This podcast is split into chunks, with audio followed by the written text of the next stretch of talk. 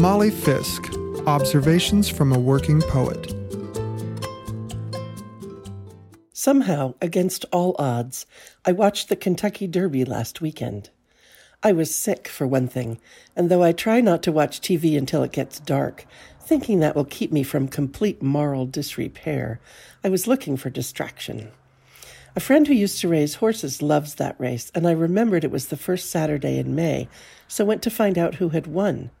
No one. It was starting in 10 minutes. Today, half the country has watched the replay, but Saturday at 3:50 Pacific time, we were all equally clueless. The announcers nattered on about dams and sires as horses and humans milled about, and of course they mentioned in passing that one contender had scratched the day before and another been added, blah, blah, 80-1, but no one paid attention. And how about those two favorites, Epicenter and Zandon? Zandon? Who names a horse Zandon?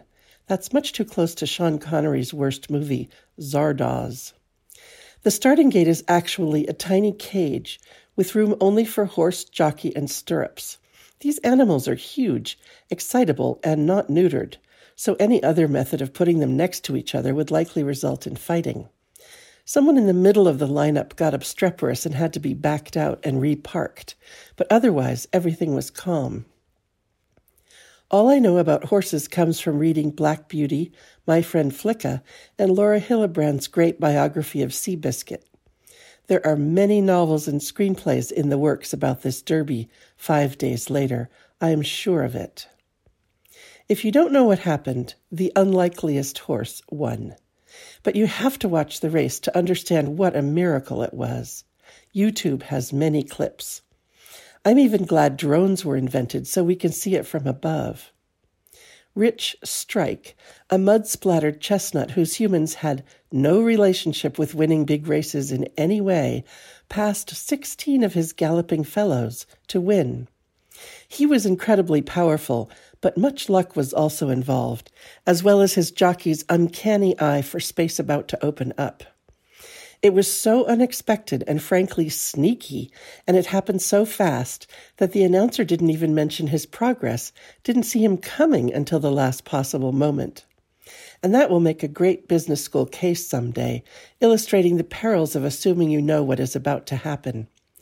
It's a good example for us mortals, too, who think we know an outcome before it occurs.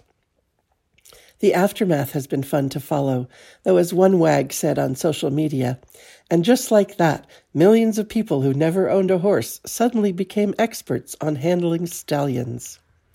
As usual, popular opinion does its absurd thing. For you new enthusiasts, the other races of the Triple Crown of Thoroughbreds are the Preakness on May 21st and the Belmont Stakes on June 11th. The Supreme Court is still biased. Russia bombed Odessa this morning while other wars fester and explode across the planet. Horse racing is still the playground of insufferable snobs and gazillionaires. But isn't it a comfort to know that surprise is still part of the equation? Once in a blue moon, all bets are off, as the saying goes, and a crazy long shot can win the derby.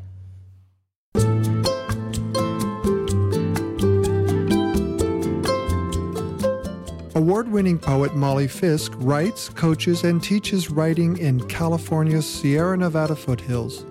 You can reach her at mollyfisk.com. This program is produced at the studios of KVMR-FM, Nevada City, California. Funding is provided by Harmony Books of Downtown Nevada City and KVMR with support from the Corporation for Public Broadcasting.